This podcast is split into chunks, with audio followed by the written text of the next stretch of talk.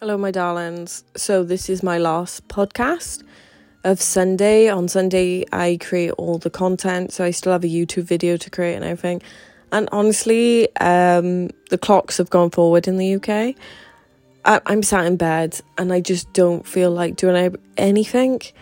Um, it's tough because it's like, especially with what I do, it's very relentless. You have to show up every day. I've been showing up every day since September 2017, content wise, but July 2017, you know, fitness wise. And it's just like, I just need a motherfucking break. So, generally, after I record this podcast and I do a couple of things, I'm going to lie. I'm just going to lie in bed and binge watch the 100. That's the gift I'm giving myself because I know my brain doesn't want to keep pounding through. It's just like, stop it, Katie. Stop it. just fuck off.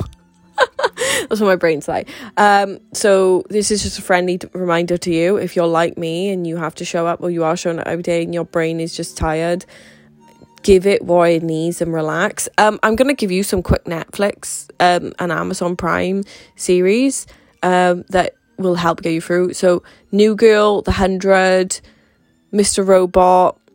Oh, One Day at a Time actually on Netflix is amazing. Um, The Blacklist I absolutely loved. It is a bit dark though. Um, obviously Friends, Brooklyn Nine Nine. I'm trying to get into it. I'm not a massive fan. Um, sorry guys, I literally can't think you know, straight off the top of my head, but I just wanted to give you some things that would keep you entertained. Even rewatching New Girl isn't a bad show. Like I've rewatched that twice. I'm tempted to do a third.